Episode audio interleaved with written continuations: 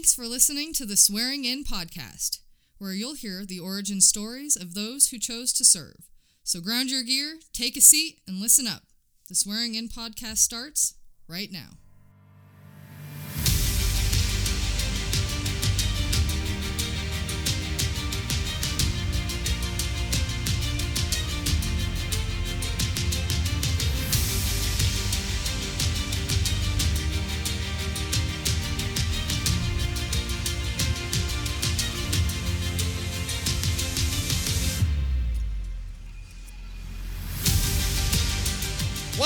Welcome. I am Marty Smith, and this is the Swearing In Podcast. Today is part two of my interview with Army Brigadier General retired Chris Petty.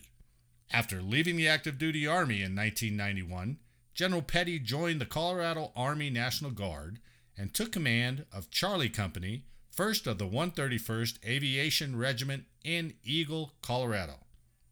That unit ran the High Altitude Aviation Training Site, or HAATS. In 1994, he moved to Buckley Air National Guard Base and assumed command of Alpha Company, 2nd of the 135th Aviation Battalion. After getting promoted to major in 1996, he became the Battalion Assistant S3. After 18 months, he was reassigned to become the Deputy Commander of the Colorado Weapons of Mass Destruction Response Team, which was later renamed to the Civil Support Team. After two years, he left to go back to the Guard and took over as the 2nd of the 135th Battalion S3.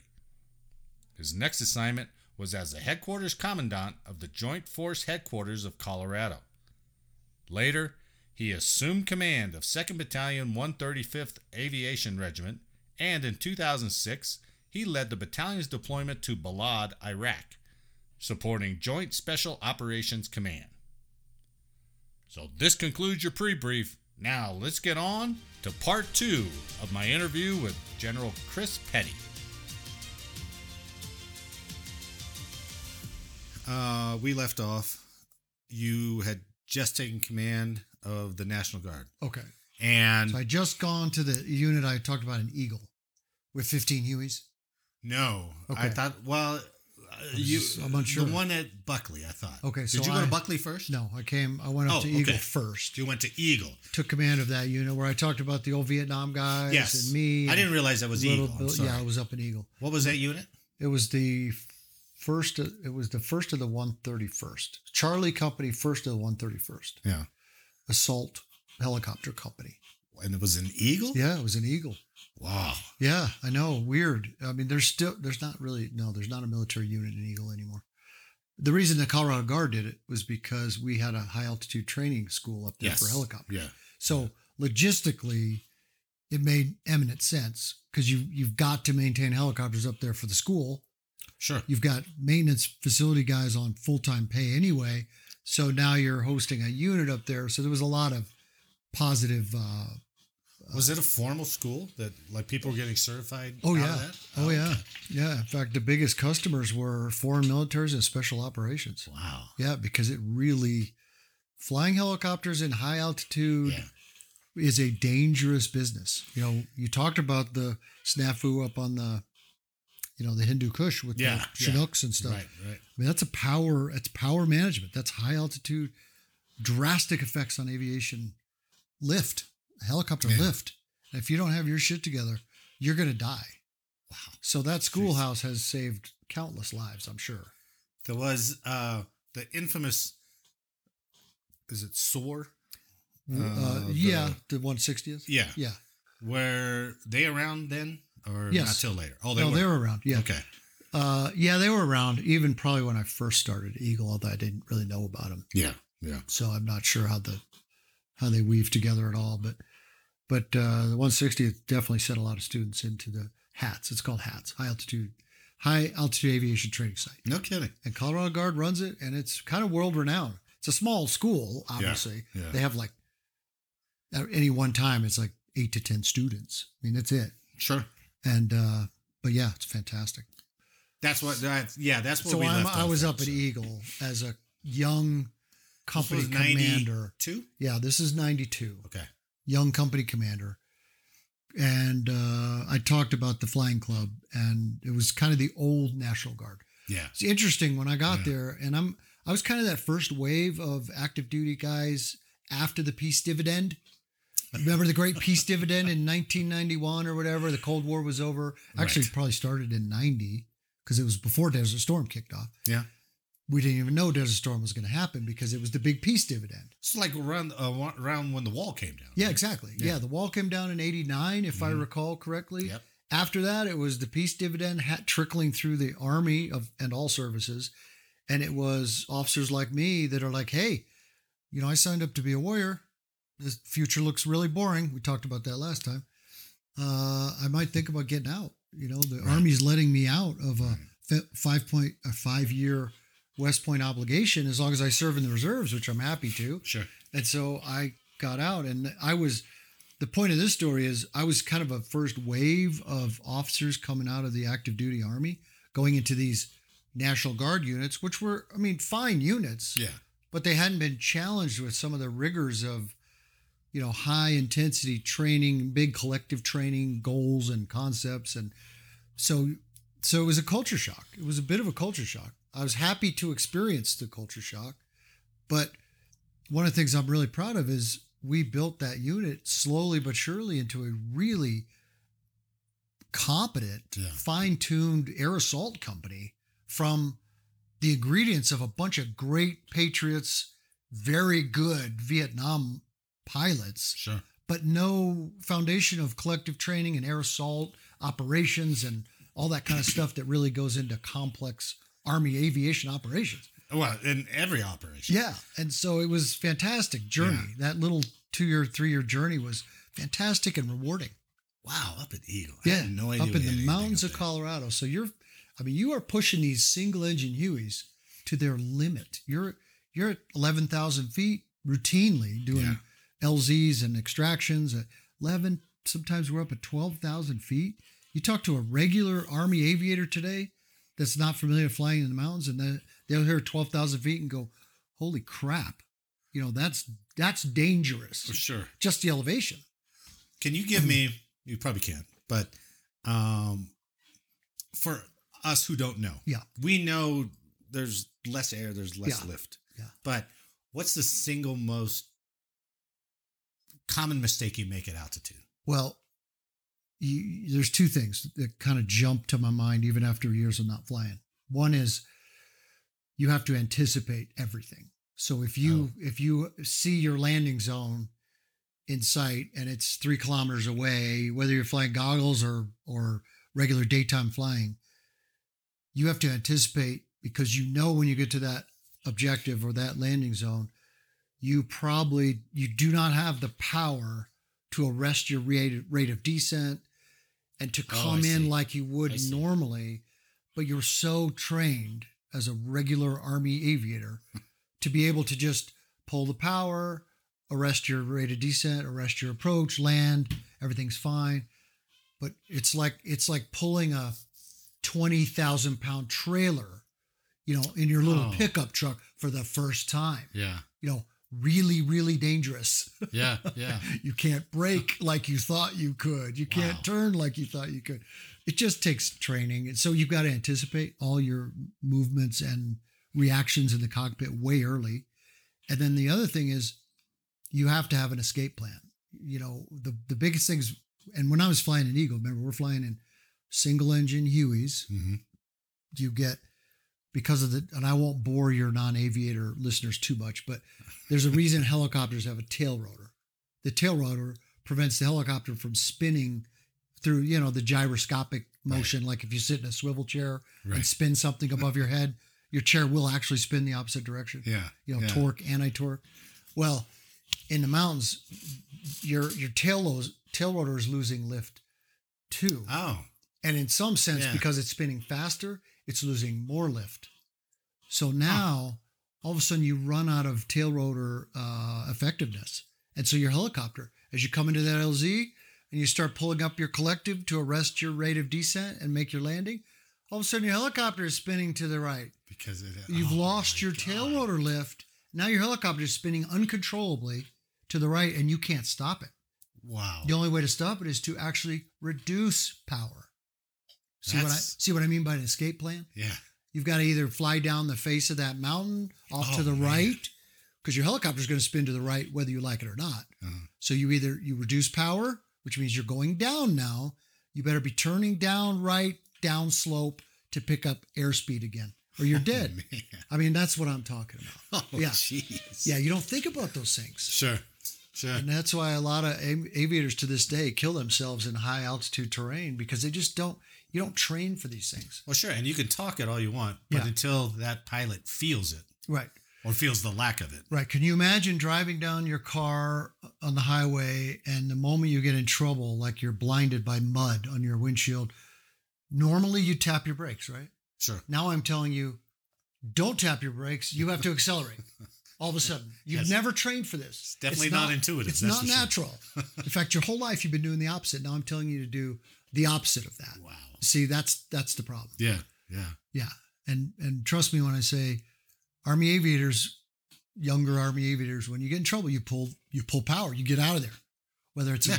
whether it's dust in the desert, you're blind, you can't see anything, you pull power. You get out, you want to get the hell out of there. pull and pitch? Is yeah, that what that pull is? pull pitch, which is the collective. Pull pitch. Yeah. But you can't do that in the mountains. It Wow. exacerbates your problem. Man, that is crazy. Counterintuitive. It's Yeah. it's really the cause of a lot of mountain high altitude accidents. Yeah. How long did the school, how many weeks did the school last? No, this this school is on one week, so it really Only packs. one week. Yeah, oh, so you just yeah. get some you get familiarization. cl- classroom, classroom, fly, fly, fly, classroom, fly, classroom, fly. You're flying your butt off. So, uh, but yeah, it's a really high impact class. So this was a national school run by the Guard. Yeah, National Aviation School run by the Colorado National Guard. Yep. God, that sounds like a match made in heaven. You never It lose is. that experience. No, you never lose experience.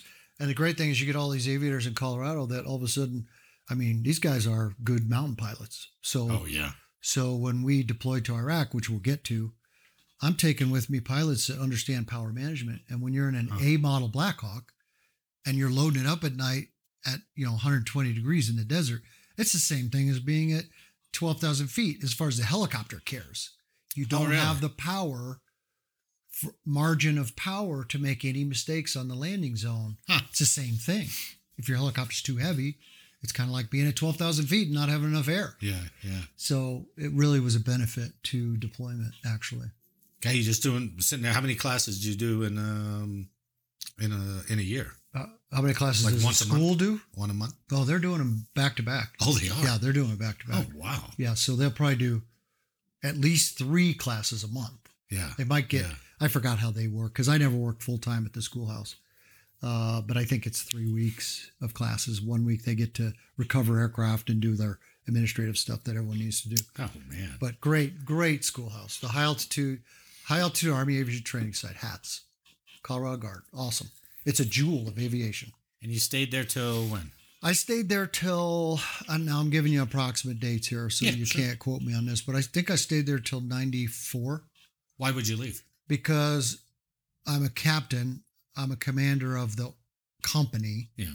There is no battalion up there. That's as high as you can Yeah. go. Wow. So once you command that company, Yeah. you can't stay. You're, you know, a, a warrant officer could stay and you know get promoted and fly, but a commissioned officer has to go to his next valuable assignment. Sure. And for me, that's a battalion staff job. uh, Even in the guard, they want you to progress. Same same thing. Yeah. Yeah. it's the same career ladder. In aviation, I told you last time, same flight requirements, same flying hours, everything. Yeah, Nuts. yeah, it's kind of crazy, but but really required. Yeah. So I went. So after that job, which I was one of the highlights of my life, yeah, young, you know, Absolutely. young captain taking Yeah. over first company command with this culture clash, and it was just so. It was such a great laboratory for being a good commissioned officer. How do you navigate this and get serious about training? And not that these guys weren't serious about training, Right. but they didn't have some of the missing ingredients to put it together, you know, in an army way. That's all. Do you have a first sergeant? Yeah, I did. I had a couple first sergeants. Um, and they're, you know, they were they were good, but you know, sometimes you get first sergeants that are really good mechanics in aviation aviation. Oh, yeah. And then sometimes as a first sergeant, they don't quite make the transition to first sergeant roles, I but got you. but if I recall, I had one really good, strong guy and one not so strong guy. But you know, you muddle along. You You make didn't it- have the you you didn't have the work. conversations like, take it easy with that active duty stuff, sir. no, I, yeah, I got I got that from my warrant officers. Yeah. Oh, oh yeah, of course yeah, you did. Yeah, Of Well, you know, you right? a little different than most branches. I got that from my warrant officers plenty, but it was good. It all it was great. I think I mentioned last time that some of my finest, uh, proudest things are when these old guys come up to me Oh yeah. and they say, "You really, really made a difference in that unit." Yeah. And I was, I've never been so proud of the army since I, even during my time in Vietnam, as when we were in that flight company up at Eagle Wow. and what we did with that wow. unit. Yeah, I mean, that was a that was a big compliment. Yeah, That's- so yeah. it was a wonderful experience. So I moved down to I moved down to Buckley, and it was a bit unusual because they had an opening for a company command. So I just come Oh. out of company command, Yeah. and lo and behold, they have a company down in Eagle of Huey's at the time still, about to transition to Blackhawks, but Huey's. And I took command of Alpha Company, second to 135th, stationed at Buckley, Yeah. which Buckley was Buckley Air Force Base, as most people know it. And um, Not back then. Yeah, it, it was well, yeah. Back then, it was probably Buckley Air National It was Guard. Air. National Guard. Yeah, you're probably right. Yeah. Yeah. Um, and that was a different. Yeah, that was a that was a same type of company, but it was organized differently. Oh, I think they had they were they were changing out the MTOs, the table Yeah. of allowances for the units, and uh, this company still had like the mess section and the motor pool and the maintenance Oh, section. really? And all. Oh, yeah, so it was still a in larger Yeah. MTO, but it wasn't as big as the MTO that I came from from Eagle. yeah. So I'm not I, I don't remember exactly what the differences were, but it's not really that important. But the nice thing is I got to command a second flight company, Yeah, that's pretty. which awesome. is pretty awesome, as you know. so I would have loved to have a second chance at command to f- correct all the things I did on the first one. you know? Exactly. I used to I used to joke that I mean there's a lot of truth in this, but the first year you learn the job, the second year you make all your improvements Yeah. and changes and good things, and the third year you get to just fine tune it if you're lucky. But nobody Sure. gets to stay a third year. No. So you know the next guy's now learning and then adjusting. That's kind of how kids go. yeah, yeah, it kind of is. First kid, you're learning. The Yeah. second kid, you got it a little bit better. My wife and I would tell you by the fourth kid you're like, yeah, whatever. Yeah, yeah, you you do whatever. You're you're you're good. Amazing. What was the mission at Buckley? Uh, the mission Because you weren't was training now. Yeah. I mean, you weren't doing no, we were school. No, no, no, we weren't doing the school. Don't don't misunderstand me. I, I hope I didn't confuse you. So our unit wasn't running the school. Uh, okay, we enough. had we had the benefit of those guys that were full time employees of the school being in our unit because you know Oh, I see. as a guardsman you always have to have a unit job A home unit. or as we call it an M day job. You know you got to be drilling with a unit. You got to go to war with a unit. right. Even if you're a full time mechanic working in a schoolhouse somewhere, you still got to be assigned to a unit to train and go to war with. So Yeah, we had the right, benefit of right. that schoolhouse for those people. Okay. But the unit didn't run the schoolhouse. But yeah, you weren't conducting classes. Right, right. That So- wasn't us. Yeah. Uh, so we went up there for drill and AT, our annual training, and that was that was Okay. that. So when I came down to Buckley, it was a it was a different mission. It wasn't it wasn't as focused on the air assault mission because for some reason this MTO had changed. Like I said, the table mm-hmm. of allowance and equipment had changed, and it was more air movement, aerial resupply. So it was a little More less lift kind of. yeah, it was missions, more of yeah. a general support aviation company kind Okay. of role. Not that you couldn't be tasked to do an air assault operation, Sure. but it wasn't your mainstay. In Eagle, that was supposed to be our mainstay of our mission set. So, Oh, yeah. so of course, I took that very seriously. That's the pinnacle of utility helicopter operations is air assault. Right. Right. It's the most difficult, uh, demanding that you can get. So this unit was um, a little bit smaller. I don't remember exactly. I think it was eight Hueys. Uh, it had the full support package stuff in it, which presented, you know, nice capability if we wanted to just pick up and go to the field, which I did a lot. Yeah. I was one of those guys that said, "Hey, these these soldiers are coming to drill to to go to the field, get dirty, and go home tired." You know, that was always my philosophy, which which I think served us well. Right. I mean, even though they're in the guard, Yeah, they want. they're not joining the guard to sit in the hangar. Exactly. They wanted Yeah. to sit at PowerPoint briefings and stuff, and Right. PowerPoint was just coming around about this time, I think. Oh yeah, yeah. yeah. and uh, I didn't want to bore them in classrooms. Yeah. Besides, this is real. This is serious business. I mean, you Yeah. you've seen what the guard has become. You've seen it over the last Absolutely. years. I mean, it is side by side with the active duty force, and it has to be. And those guys are, are running more individual They- deployments. They have than- to yeah. now, so there's no choice. I mean, if you want to, if you take your role seriously as a commissioned officer, you're going to get your training done to preserve your soldiers' lives in combat. Of that's course. that's the approach. So I always had that top of mind. Yeah. It doesn't matter where I was. Um, so anyway, uh, it's just a slightly different mission, just conducted down at Buckley. Uh, good stuff. Great, great, great aviation operations. We did some air assaults, but mostly we focused on, you know, resupply and sling loads, you know, external load operations. yeah. And, I mean, still difficult stuff. And down here, we were tasked to do search and rescues for real Oh, in the mountains Uh-huh.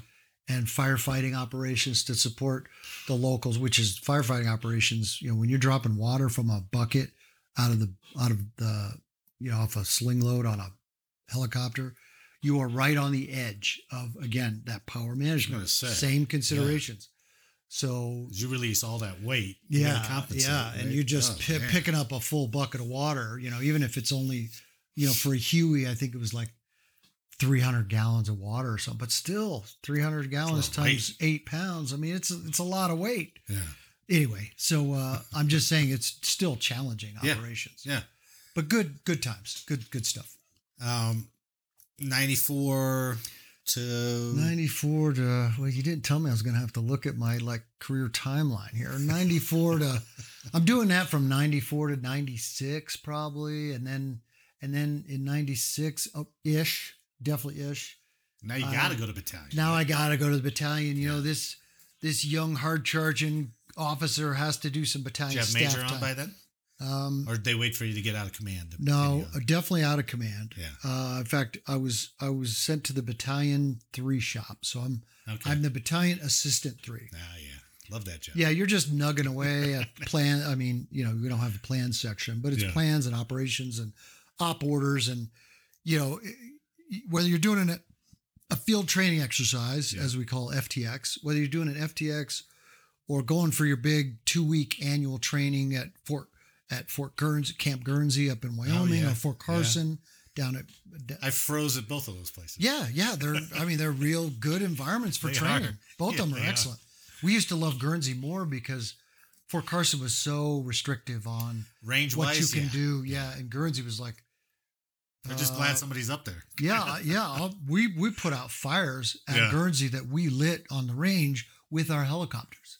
That's I great mean, double training. Exactly. Yeah, Fort Carson would have freaked out with that concept. Sure, sure. but but we did it and it was great so anyway we did a lot of that but as a battalion assistant three you're basically doing the op orders for the unit movements Right, right. the big field problems and uh Yeah, You're probably unfortunately coordinating land and yeah and- exactly exactly everything. and uh unfortunately in the guard which is a fortunate unfortunate story you know the the fortunate well the unfortunate part of this side of the story is you don't have a lot of big higher headquarters require you know overlays and uh intel and you know mock up uh op orders that you can then nest into with your planning. Oh, so you got to create lots of stuff from scratch. Yeah, two levels up you know the, what's the division doing yeah. I, you know, I'm writing. You gotta write that. yeah, because you don't have a big 82nd Airborne mother No. hanging over your head saying, "Here's what your pl- plan is for the field problem, and here's Right. what your objectives are, and here's your situation, and here's the enemy situation." You don't have much of that, so you make it up and Yeah. you do the best you can. So I spent a lot of time doing that stuff. When did you put major on, sir? Oh, It's because it leads Uh, me into my next question. I, I'm gonna say You could tell me any year. I would believe it. Okay, I, I mean, I'm really gonna- just at this point. I'm kind of guessing because it was just so long ago. Maybe 96, and maybe 95, 96, somewhere in there. So I'm guessing. you've gone well past your necessary commitment. Oh in yeah. the guard. Oh yeah. I'm loving it now. So, oh, you are. Oh, yeah. Oh, is that why you wanted to? Yeah, That's what I was going to ask. I'm yeah. loving it. I mean, I've got a business in Denver. I'm feeding my family. I'm growing my family. I'm going to drill. I'm a, you know, I'm a Well, at least you were in a job that you weren't like, oh, this is- right. This weekend sucks. Yeah, you know? I, I was never So, that guy. That's pretty cool. I, you know, I have a good friend now who was my sergeant major when I was a brigade commander. We're still really close. We literally get together once a month. oh, that's great. Yeah, he's wonderful. And so we're really good friends, but we joke all the time about neither one of us showed up for work in the army or if even when we were part-time guardsmen Yeah. because I'll get to it. I told I hinted at it last time. I wasn't a part-time guardsman for more than 7 years. I was 7 years as a part-time guardsman. So even as a full-time guardsman, I never dreaded going to work. It was Yeah. always a healthy challenge. I'm not saying I was Pollyanna, you know, whistling No, to work every morning. There was always But some- you never had, you never dreaded never dreaded. I never dreaded going to work. I I enjoyed it mostly every day. Again, I wasn't like excited to show up for work every day, but it was just in my blood. I just enjoyed it. I enjoy the challenges of it. Guys, good thing you were in the guard during that time because that was the big RIF, right? That Mm-hmm. yeah, was the big yeah. VSI Yep. offer and everything. And we were so- getting a lot of good pilots from that too, Oh, and good. some and Yeah. some good commission officers from that too. Did they let you double bill it, guys, or, Uh, or did they stay pretty hard? no, they're on- pretty they're pretty Ah, hard okay. on your your authorized slots and Yeah. stuff like that. I mean, the state controls some of that, but you they they have certain numbers they have to manage to be accountable to DOD. Yeah. So you can't you know you can't double slot a lot of people. Yeah. You can do it once in a while. But anyway, so I'm so so so back to my story. So I'm the assistant S3 for I don't know 18 months or something like that, and then. uh Gosh, I should have studied my uh, my timeline here with you. After that, I think I actually got pulled out of the battalion to do some non-aviation career broadening stuff. Oh, Yeah, in fact, this is this is it. Um, okay. well, ma- major's perfect. so I get yeah, I get promoted to major, and the uh, the state it was the state aviation officer at the time. I think yeah, it was a state aviation officer at the time. He pulls me in. He's a full colonel. He pulls me into his office and says, "Hey, Chris, you know." You, you've done a fine job. It's time for you to get a non-aviation assignment. You know, all aviators get some That's kind of yeah. outside of branch stuff Right. which is good. In hindsight, it's really good actually. And uh, I would encourage junior officers to do the same now. Hmm. But at the time, it's like, oh crap, I got to leave flying and being a good aviation guy. That's not going to help me. Um, but he said, hey, we're starting up this new team at the request of the Department of Defense. There's only eight of them in the country Wow.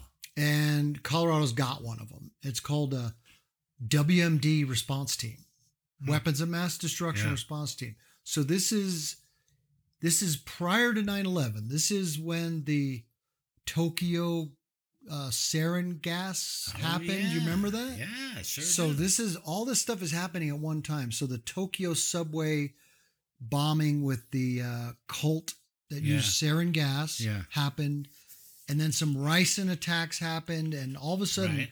you know, the big Department of Defense is saying, "Wait a minute, we don't have a we don't have a tool for this problem. We just don't. We got these big chemical brigades in the army, Yeah. but they're not fine tuned. They can't No. support some FBI guy on a case in Denver, et cetera, et cetera. And we need these things. So they build, they really kind of rushed to build these. Maybe it was 10. It was 10. 10. Well, didn't Hussein gas the Kurds around that yeah, yeah, time? yeah. They, well, he did. Let's see. His war. remember that Yeah, his war was over in like 1990, I think, or was it 80 to 90, something like that. His. So yeah, he, I mean, he had used gas on the Kurds. There was no debate about that. Yeah, maybe I got my but it was these civilian things that were happening. These these things that were not warfare, Yeah. but they were clearly Is that when like they were getting them in the mail? Yeah, some yeah, those, uh, ricin yeah, in the yeah. mail, the sarin attacks Okay. on the subway. There was another couple instances which my memory escapes me now, but it was enough that it got the leadership of the country to say, "Hey, Department of Defense, you need to develop a solution for this because we don't we don't really have Wow, one. that's pretty. We have to be able to identify this stuff and quickly get on the ground." Yeah. and help our local law enforcement and you know Sure. responders determine what this is and the dangers do the initial cordons and all that stuff So these teams were absolutely nothing to do with aviation. We Colorado got one of I think it was eight in the beginning. Now every state has one, and Oh, some states have two because they're so they've proven so useful. Huh. So it's this small 22 person team. It was Army and Air. It was a joint team, Wow. which was unique at the time. Actually, Purple. it was a purple unit, and uh, it was commanded by a lieutenant colonel, who in this case was an Air Force officer. So the Army side of the Guard says, "Hey, we need a deputy commander. You're you're pinning on Major. The deputy commander slots an 04 Wow. Major. Chris, will you go help build this team for us?" Well, sir, yeah, of course. It sounds Yeah. exciting, and uh, and it was. It was really exciting and Sure. interesting. They sent us to the Defense Nuclear uh, Schoolhouse. They sent us to the EPA's uh, hazmat training, the best of the best, like chemical, biological, and nuclear training Yeah. that the country had to offer. So we're these 22 people are like starburst pattern around the country in schools for like the first year. I Oh, mean, yeah. give or take a few weeks here Yeah, yeah. for the first year, we're just getting all our credentials. They were building the we're building the doctrine. This is brand new. So I was actually sent to the Pentagon to work for the I think I'm pretty sure it was the Army G3 at the time to write to help write doctrine for this new what became the civil support team. Now you, your audience may have heard of CSTs.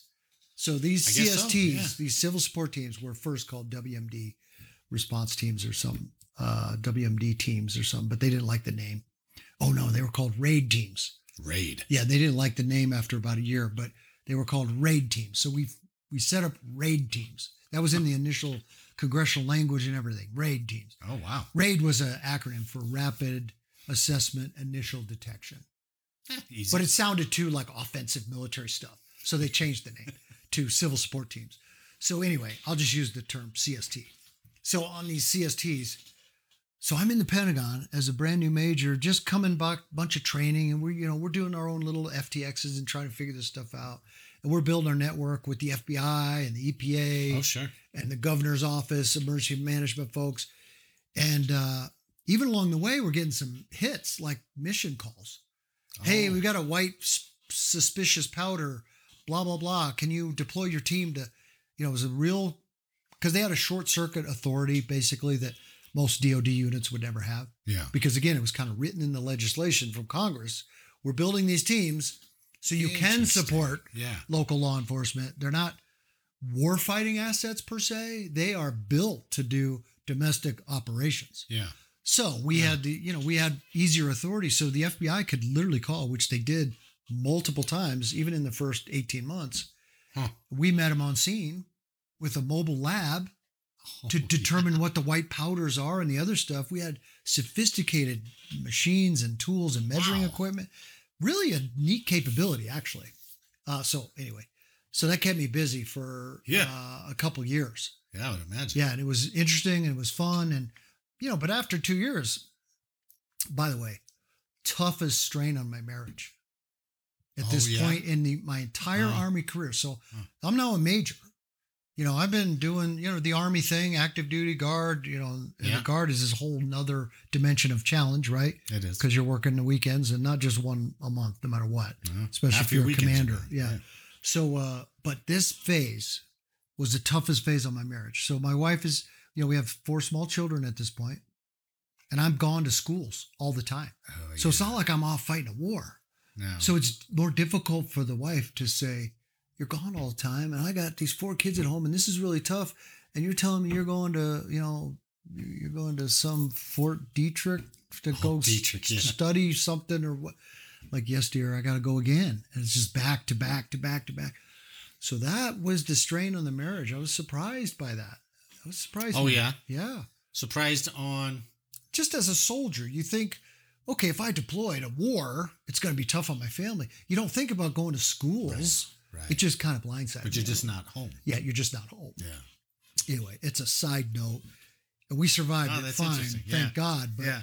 but it was a surprise to me actually. You just don't think about that stuff. I think it's a it's it's surprising when it hits you because uh, I never went to a war, yeah, but I certainly went out to my share of FTXs. yeah, yeah. and like when I was in Schofield, you know, you go out to the field for a little bit, but you would do two or three rotations because because we were artillery Yeah. to go over to the Big Island, Yeah. and those were three weeks at a time. And so you're like, well, I'm not deployed, but I'm sure gone from home a lot. Sure gone a lot. know? It's kind of the same thing for the spouse, you know. Yeah. It's just gone. So anyway, we got through that, thank God, and uh, everything's great. I Good. mean, it made our marriage stronger in the end for sure. But but that wouldn't surprise me. I'd Yeah. say just an interesting footnote for me. Um, but we did that, and that was that was a challenging time. You know, I'm on a short mission call. I think at this point we just Real had- world. yeah, real world. We just I think at this point we just had pagers. You know, but everyone Yeah, has sure. a pager with a digital readout. Right. So you can type basic responses, but not everyone had the iPhone back then. You know, it just No, wasn't it wasn't No, there yet. Wasn't there yet. And so we're all on pagers. Flip phones, maybe. We're all on like a four hour recall, like forever. Oh, Imagine yeah. living your life under that. Well, yeah, there's no other team There's to no turn it all there's to, really no backup team. So Yeah. it was really kind of a tough Huh. period of life for just readiness and you know, you're always on the green ramp. Yeah. You're always on the green ramp, which, as you know, is a term for the 82nd Airborne's Ready Brigade being being on notice. But uh, so that was difficult, but it was good. It was rewarding. I didn't really want to do it much after two years because, I mean, not only the short leash stuff got got sort of old fast, but you're also you're starting to just do the same kind of okay, respond to the scene, Oh yeah. get control, Yeah. help you know plug into the plug into the normal uh, uh, on scene command structure because it's run by either law enforcement or a fire department or Yeah. the FBI or whatever. And you do that so many times, it's like okay, great, Uh, you know. And then you're doing decon. You, Sure. you know, it's a lot of it's like a lot of just. Did you ever get into like say Denver city planners? You sit down with them as like, look, if you get attacked, here are some initial plans. Yes, get with you." yes, we did. We did that with the State Office of Emergency Management. We did it with the Colorado Springs Office of Emergency oh, Okay. Management. So we were all involved in that. In fact, one of the things we were really proud of is the relationship here in Denver with our civil support team Yeah. and the and the supported agencies, which were numerous. Uh-huh. Like I said, FBI, EPA, you name it, local Denver police, whatever, were just stellar, stellar Oh, really? relationships. Yeah, Oh, that's kind of the model for the country. Yeah. Yeah, so it was Hmm. really, really good and satisfying. But you can only play in a kiddie pool for so long with, you know, decon and washing and donning and doffing equipment and Yeah. running around in, you know, full hazmat suits. You know, I'm an aviator. I still want to go out and do my army war fight, fighting stuff. Yeah. So two years was great. I mean, I have no no regrets. It was a wonderful experience. But it looks good on the record too. Yeah, I mean, Yeah. you know, that's a added bonus, but but How I actually liked your- the challenge. How did you maintain your flying status? I didn't. Oh no, yeah. it was a non-flying billet. Oh, I didn't get flight pay, nothing. yeah. Yeah, I couldn't fly. So I was basically out of flying for two years. Um, I came back. They offered me a job coming back, and I think at this point I'm plugging in as the, I think I'm plugging in as the battalion S three. Okay. Yeah, Ma- Uh, makes sense. makes sense. Yeah, I was assistant three, so I knew a little Where bit was about battalion the located? Buckley. Oh, it Yeah, was. the, okay. most of the battalion was at, at this point. The entire battalion was at Buckley. Yeah. Yeah, so the flight companies, the maintenance company, the the uh, uh, headquarters company, they're all at Buckley. So Right. it's that's nice. Yeah. You don't always get that in the guard. You could be spread out No, pretty, that's true. pretty wide. Yeah, different cities. Yeah, so it was good. So I take over as a battalion three, and I've uh, got a new commander, uh, Joel Best, who was the HAATS commander Huh? for years up at Eagle. So I mean, he knows his business. Yeah. He knows aviation. He's a great pilot, well respected guy. And so we hit the ground running. We were quite a team. Oh yeah. Yeah, because he had that warrior mentality too. And That's so cool. we were out It's- training. It's, weird how how few opportunities present themselves where you're just like, yes, let's go, sir. We're running. Exactly. Right. and he's holding you back instead of you know Right. spurring you on. Right. Right. So it was a great relationship. It was a good couple years as his battalion three. A lot of good FTXs, a lot of good Yeah. realistic, good training stuff. Um, and then I had to leave aviation again. Now this is kind of a guard thing. No.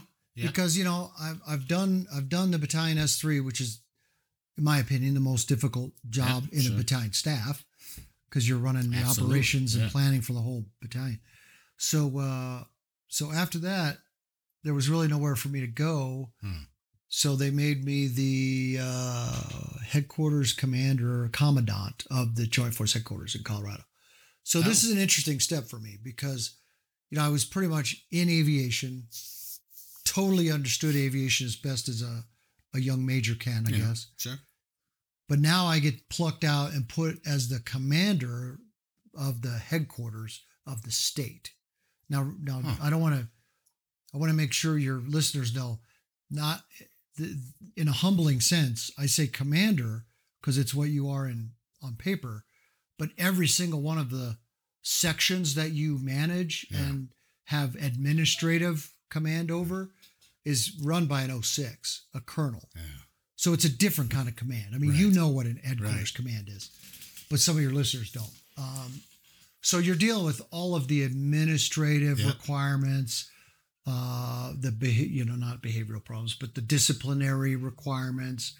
You're doing all the stuff Yeah, so that processing all that. yeah, so that the headquarters can just function Yeah. without all the distraction Yeah. of logistics, supply, administration. You know, we ran the supply room. You know, all that stuff. Yeah. But the great the great thing about that, as far as developing an officer, is now I understand how the headquarters works. I understand Yeah. how they think, how they plan, what's important to them. Uh, you know, how they resource. So it was great learning experience for a guy who's going to hopefully do other things. Did you at this point ever thought like how far can I go? Did you just say Uh, did you have a thought of like I'm going to stay until they kick me out and if I make it high then great if not I mean I think I enjoy what I'm doing I think or- probably a variation of that was, you know, I'm going to do this as long as I find it fulfilling, Okay. yeah fulfilling and challenging enough that it keeps me going.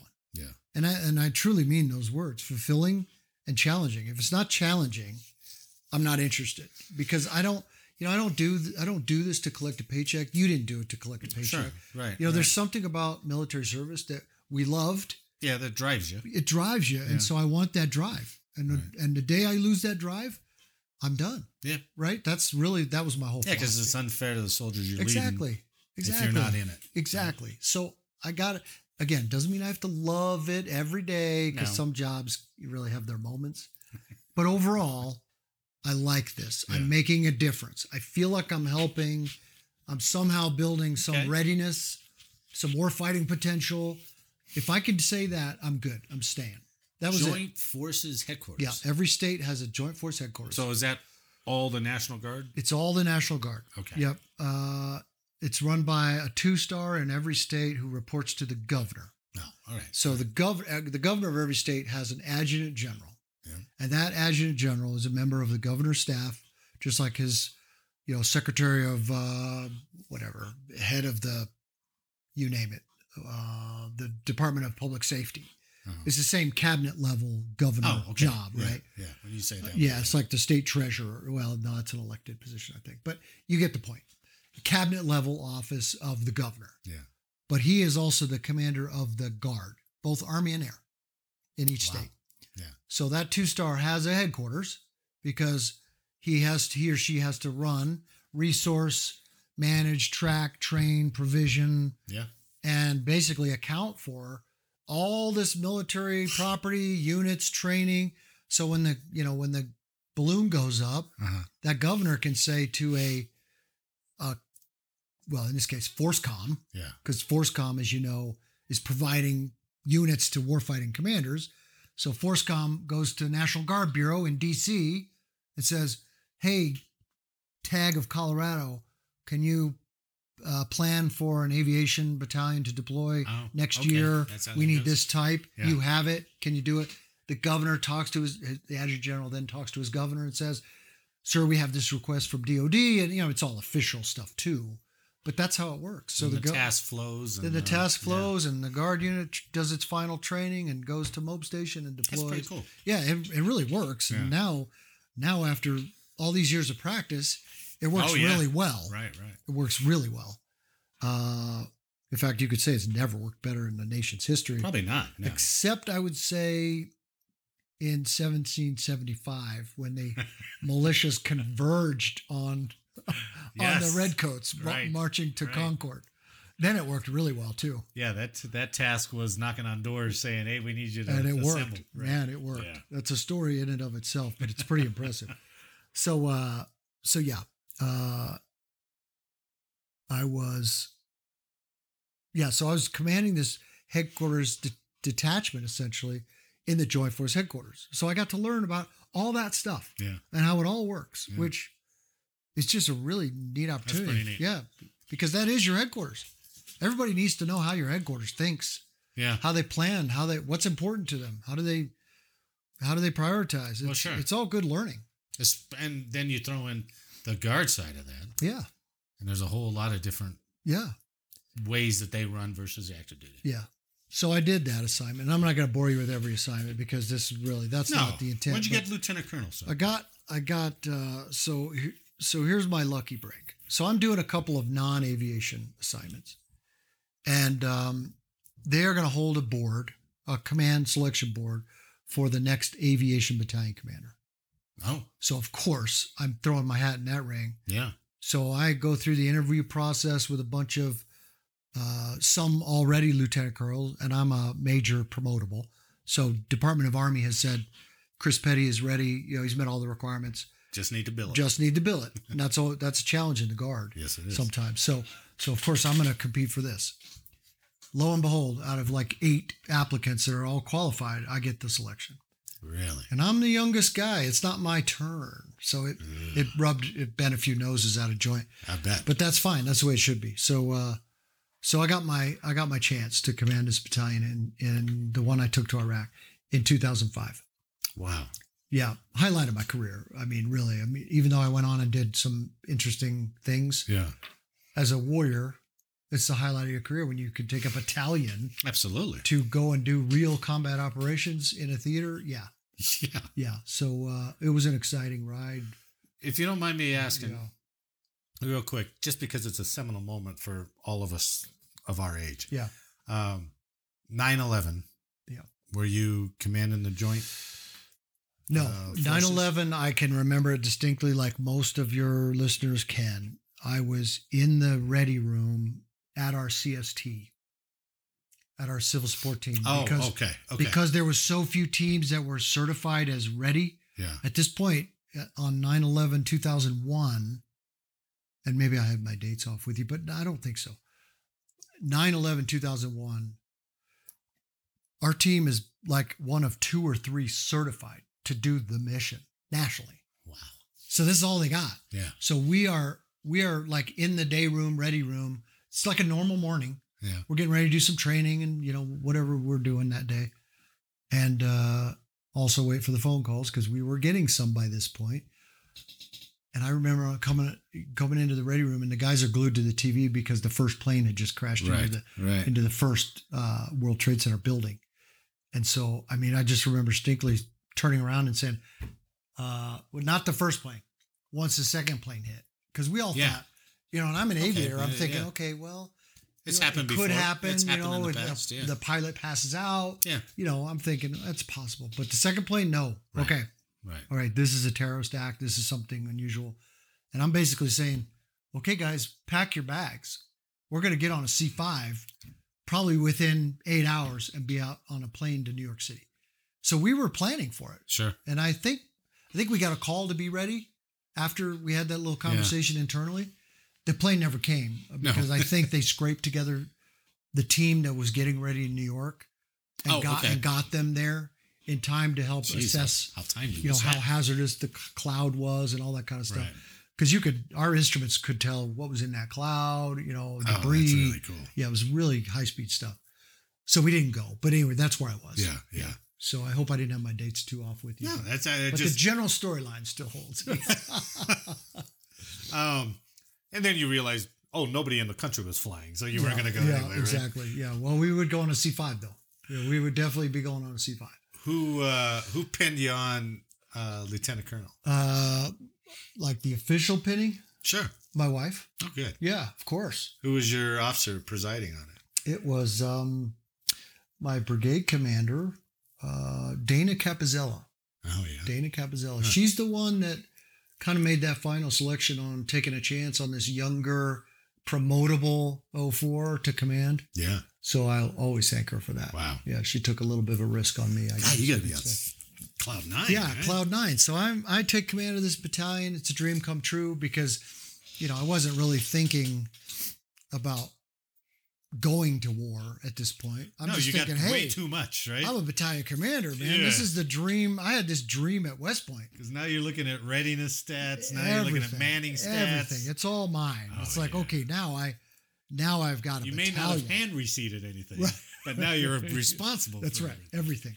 Everything. so uh, that was exciting. And um, but pretty soon after I took command, we we heard rumors that we were going to be in the in the call on the call list Oh, yeah. to go to Iraq. Cool. Yeah.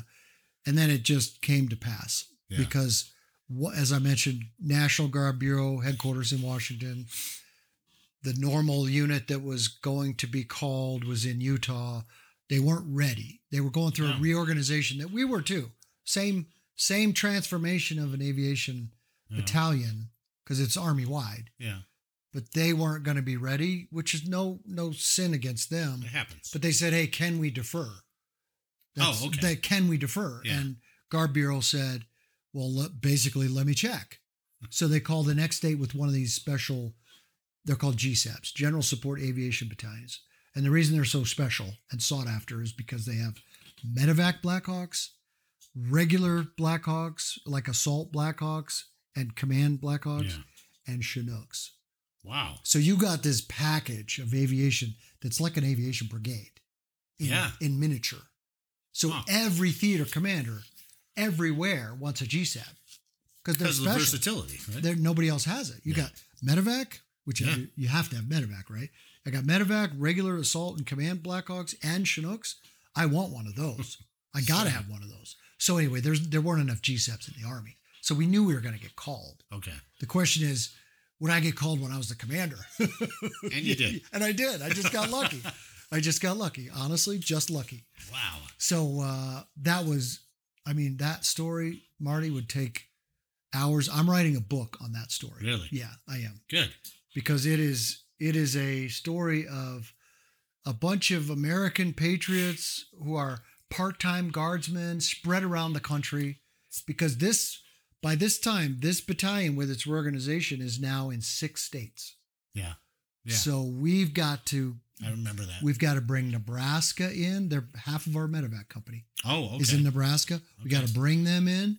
We got to bring half of our Chinook company from Minnesota in. oh, man. And and as luck would have it, as bad luck would have it, sort of, our Alpha company, which is our standard Blackhawk company, Yeah. had deployed earlier because the 101st needed a Blackhawk company. So they augmented their aviation brigade with one of our Blackhawk companies. Oh, so they were pulled out of our formation Jeez. before we got the alert. Yeah. So now I'm plugging in Utah's Alpha Oh, company because Utah felt compelled, right? Because they were the ones that bowed out. But they had their. But they had their Alpha company ready and they were fine. They were Yeah. excellent. Yeah. Excellent. I, that's the company I flew with most because I'm a Blackhawk guy. Okay. So those guys I got to know backwards and forwards. Excellent aviation unit. Wow. So I'm glad Utah was ponied up that unit. Anyway, that is Wow. What a challenge. that is a story in and of itself. I don't know how deep you want to go on this one, but I am writing a book. It's my journal of that experience. Well, we'll just we'll assume you got it all together and Okay. you went over. So Okay. we'll wait for the other experience and we'll do a we'll do a interview just about your book. Yeah, out. it's uh, yeah. The, the problem is with Battle Digest, it might take a few years, but, that's okay. but I'm committed That's to doing right. it. Yeah. it's, it's a it's going to be a good book, especially if you're an aviator. You're going to be, I think. well, but you you pull in so many. I mean, aviation. Everybody knows regular or Yeah. active duty. yeah, Regular army, yeah, but very few understand how the guard and the reserve Yep. mobilize and get Yep. together and go do that. That's and right. the challenges. the challenges of that are immense but yet because of these because of these experienced aviators because the guard at this point and i think throughout most of the history of aviation actually in guard in the guard you've got more experience in the guard you got more experienced Right. pilots I Right. mean, these are people that fly for a living Right. they fly the channel 9 news copter when they're not drilling on the weekend Right. they're they're flying for Continental Airline or what was Well, I Continental remember the 140th Fighter Wing up there always was winning awards. Yeah. because it was the same group of pilots. right, always. right. So you have this there. great talent. Yeah, You just got to build the structure around it and the systems to to really integrate it into Army operations, which Yeah. was half the fun for me because I like that stuff. But it was a rewarding, r- total roller coaster, and I, I'll just give you a couple highlights. So, so as luck would continue to strike on my watch, so we get to Iraq and um, 2005, 2006. 2006. So okay. mid 2005, we get the alert Yeah. that we're going to go. So we get the train up. I'm at a whole nother story. So we get mobilized to Fort Hood. Okay. We're at Fort Hood. I'm at Fort Hood for eight months. Wow. Yeah, because it was the first ever combat aviation brigade hmm. deployed from the Guard. So I was one Okay. of five battalions Yeah. coming under Jeez. the 36th Combat Aviation Brigade from Texas. All right. So we got all the attention that the Army could possibly muster in helping us deploy. if you get my drift. I do. Oh, they were helping everywhere. Oh, So it dragged on and on and on. Some of it was very good, but I've got some real critique on, you know, some I don't of it know was what that is. overkill. I don't know what that is. I've talked to some of my other buddies too, right? When you go from uh, regular army and you're talking guard reserve, Mhm. I don't know why when I was regular army, I was like, ah, those guys. Yeah. You know, you think Yeah. they're second class. Yeah, you right? think. Yeah. So Um, did I.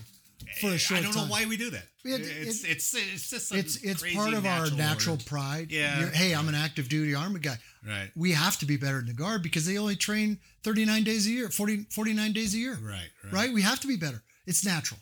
Yeah. I did it too. I'm doing it full time. You Right. get to go home. They can't be as good you're as like, me. Hold on, guy. Or I'm not. He gets I- to go home to his other job. Yeah, You exactly. know? So Exactly. So it's natural. I Yeah. hold no grudge with that. I did it too. But what I learned is the guard is such an amazing value for the dollar. absolutely. Yeah. I mean, you you and I both know, and I've done studies on this. I wrote articles on this that a typical guard formation at whatever level, Mhm. unless you're up to like full armor brigades, you know that then the cost is different.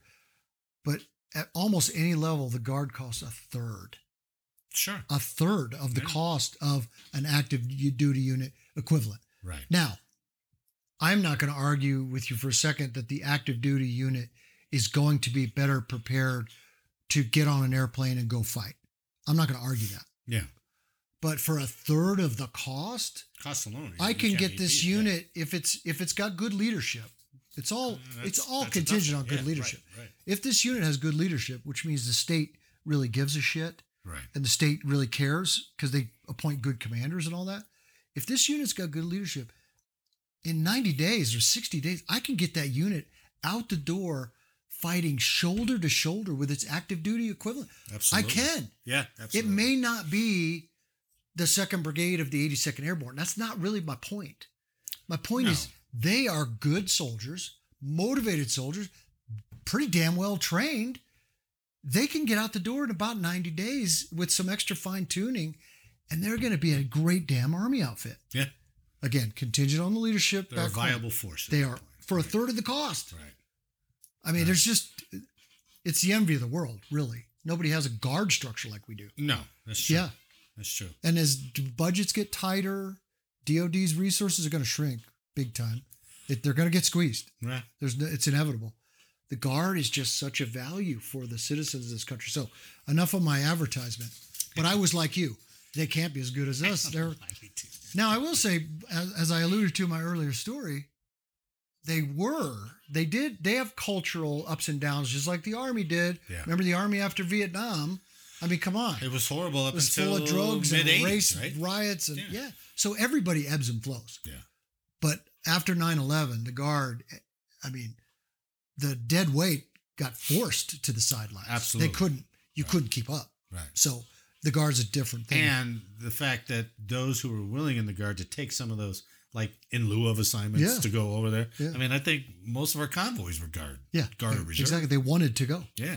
So anyway, um, I, I, if we ever have time, I'll tell you my poor guard story. Yeah, there are our- those too. Our roundup Yeah. artillery brigade. Yeah. So yeah, and they're and I'm I'm not I'm not going to pretend that they're not out there either, for sure. no. But again, it's all it's all contingent on that commander Oh, absolutely. back home. It's Yeah. amazing. I've Right. learned that for that is clear as day for me. Right.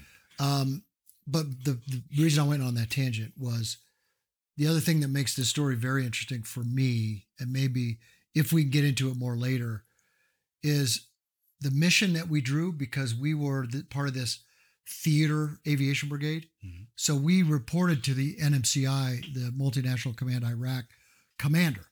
So the divisions were managing battle space, right? Right. So you had the 25th Division up north managing, and their aviation aviation brigade was based in Speicher, and they were doing all their operations out of Tikrit, Speicher. Oh, yeah. But we were based in Balad, working for the theater, M- MNCI, Oh, and interesting. and I, of all people, lucky as I am sometimes, my mission set when I get to Iraq is not the typical missions of a command brigade that's like flying the VIPs around and doing some Oh, resupply. Yeah. Guess who I support for the entire year?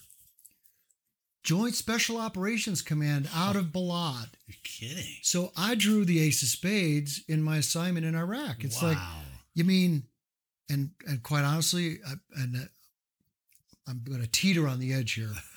Task Force 160 was just out of juice. I mean, there the demand for Task Force Really? 160th yeah. was exceeded the supply by a large margin. Wow. So the Joint Special Operations Command put together their own structure to do the things they did in Iraq, which I know I can't, I got to be careful Yeah, about yeah. talking about. But we became not Task Force 160th, we became sort of an augmentation because honestly, Task Force 160th couldn't do it. Sure. They didn't have the airframes or the men and women to do it. oh, yeah. So we got It that was mission. that much. Yeah, it was that much. So yeah. so for a for a battalion commander going to war as an aviator, you couldn't have asked for a more challenging Oh, no. mission. So we are doing massive air assault operations at night across the entire Iraq battle space, Wow. supporting joint special That I'll just use I'll tell you what, I'll use McChrystal's language because he got his vetted by you know the- Okay. yeah Yeah. for the task force. Okay. So Yeah. I'm doing air assaults across Iraq every third night, Wow. massive air assaults with, you know, C 130s Yeah. circling, fighter planes above, lighting up the LZs. Sheesh. I'm doing that for a year, like one of these every three or four nights. So you talk about a battalion of aviators just giving it the, the all. Yeah. This is a guard unit. I mean, they the already burned. They already burned out sore. So now. yeah. So this is a guard unit Yeah. in the middle of what I would say is the most uh, intense part of the war, doing one of the most Yeah. technical operations of the war to support the the task force, yeah. Yeah. to use General McChrystal's term. Sure. So McChrystal's the one who wrote my award. Oh, yeah, really? really. Wow. Right. So this is just luck. This is just luck of a battalion commander with a decent unit that's ready to do Yeah. the mission. Yeah. Well, but you were ready for the moment. We were ready for the moment as best you can be when the army gives you the resources to do it and leaders take it seriously, which our guys did. We were ready to do it. You know, it's where I, I I tried I tried to go to Panama. They took the other company. We were Luck. waiting to go to Luck. Desert Storm. We, they didn't take our division. Luck. and it, it is. It's and it- luck. it's weird uh, how those play out. I will never pound my chest too hard uh, because I was a month away, two months away from never being able to go to combat my entire life. That's right. as a guy who went to West Point, as a guy who had every intention to be a lifelong soldier. You were stuck at NTC. I was stuck at NTC. If I wouldn't have got off active duty, here's how the cards of you know the the Isn't that crazy? the, the, the, the hand of God, Yeah. the destiny. yeah. If I hadn't left NTC and got off active duty, I never would have been a commander in Wow. combat. Wow. But my point is, I'm not a chest pounding guy because I just got lucky. My timing when I got picked for command, Yeah. that battalion five months later was alerted. There I go. That's wonderful. The boss that I was his S3 for Yeah. would have been a fantastic battalion commander. And I know it still bothers him that he wasn't the guy, Sure. right? Sure. I just got lucky. Well, that's. I mean, you're humble about that, but you obviously your performance put you put you in some positions that you could take advantage of. Yeah, you have know? to be prepared, Yeah, of course. yeah. Yeah. What was it? Opportunity meets uh, Oh, that's saying yes. Yeah. I know. I know. luck equals opportunity pl- plus Plus preparedness. preparedness. Yeah, exactly. Right. right. You got to have the opportunity though. That well, you do. Yeah. Um, but uh, So anyway, it's a great it's a great story. It's a God. That's it's really. a it's a fantastic story of a bunch of aviators and maintainers. So one night, I'll give you one snippet. okay. So one night, we're deep in the operations, and now you know what I mean by deep. I mean we're coming, we're coming, uh, we're going out every night, and the guys that are doing all the round robin missions, you know, typical command and control, Mm-hmm. sh- ferrying shuttles around, fo- ferrying people around, soldiers to different fobs, and doing basic resupplies and all Right. that. Blackhawks are flying all over Iraq every day. So when these guys are getting up in the morning to start their mission planning at 6 a.m., Yeah. they're walking by our helicopters on the ramp going, what? The? They're caked with mud, like mud inside the airframe, three inches deep Whoa. because of the soldiers getting in and Yeah. out out of muddy LZs. And these guys are just looking at our helicopters like, what the hell are these guys doing every night? You know? Sure. And it was just that way every every single day. Wow. Yeah. Your op tempo was It was crazy. It was crazy. In fact, I calculated because I kept track of all the numbers of missions. The, this little battalion of I think at the time we had 46 helicopters total, Uh-huh. and that counts medevac. So they weren't doing air assaults. Um, this battalion inserted 15,000 paratroopers on objectives at night in a year. Wow. One one little battalion, 15,000 What a troops. fantastic number to come Yeah. up with. My Yeah. God. I mean, one night in Mosul, we put 550 troops in downtown Mosul within 45 minutes. wow. Yeah. Five, That's- 550 troops Jeez. from the 82nd Airborne in downtown that's Mosul. air mobile air at cap night. stuff. Yeah, right- right yeah, it was big time. So, Golly. I mean, it was. no, that's that's beyond. it was, uh, it was exciting. It was, Yeah. it was a very rewarding experience, actually. We had our setbacks, and Yeah. you know, I know looking back at the war, we all go, "Well, was that such a great idea?" You know, maybe not. But at the time, Yeah, you got to fight at, the, time, you know, I'm fighting the fight. Yeah. I'm in the good fight, yeah. and we are kicking ass, enabling our ground guys to go do Ah, good things. That would be a hell of Yeah. a book. So one night, I get back off of one of these missions, Yeah. and I go to the maintenance. Uh, uh, what were they called? You know, you remember those big aircraft shelter HAS? It was called a HAS. Oh, a It was it was the old I aircraft that. Yeah, concrete. Yeah. Your listeners have seen pictures of these because they're all bombed out. They have a Right, precision bomb hole through the roof with the rebar hanging down. Yeah. So anyway, our maintenance company, Delta Company, is in this thing, and they're they're just busting ass every night God. because the demand for helicopters is outrageous. You know, I have to have so many helicopters flying every day because if I don't, I'm going to hear about it from General McChrystal. Okay, I mean that's what I'm doing. And uh, so anyway, I go there one night, and these guys, it's like four o'clock in the morning, and it's regular shift. They're kicking ass. I get everyone together for a little formation, and uh, you know, I'm just like, hey guys, I just want to tell you about the mission tonight. You know, no one had ever done this to them before yeah. you know, I mean, kind of obvious, right? I'm the commander. I should do it.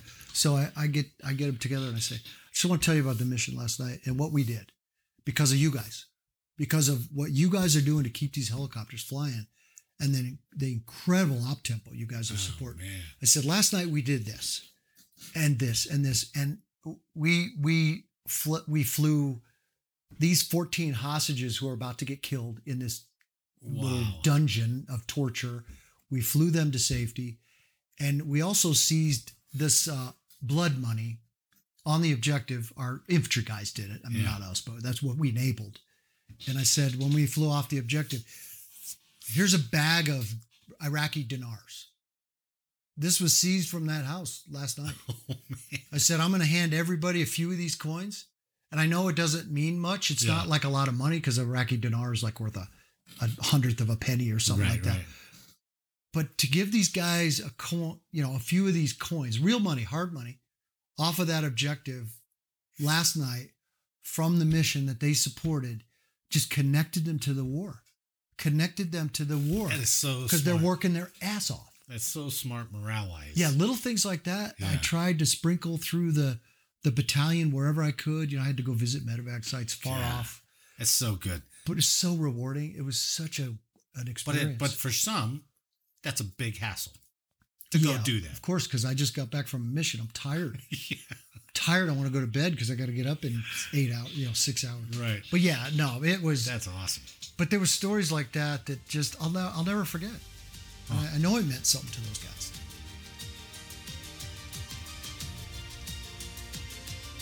On behalf of General Petty, I'd like to thank you for listening today. I hope you enjoyed the show, and if you did, please leave a like and a comment and share the podcast with someone else. And as always, make sure to download the next episode for more service origin stories. So until next time, ah, Taj, whoo, fall out.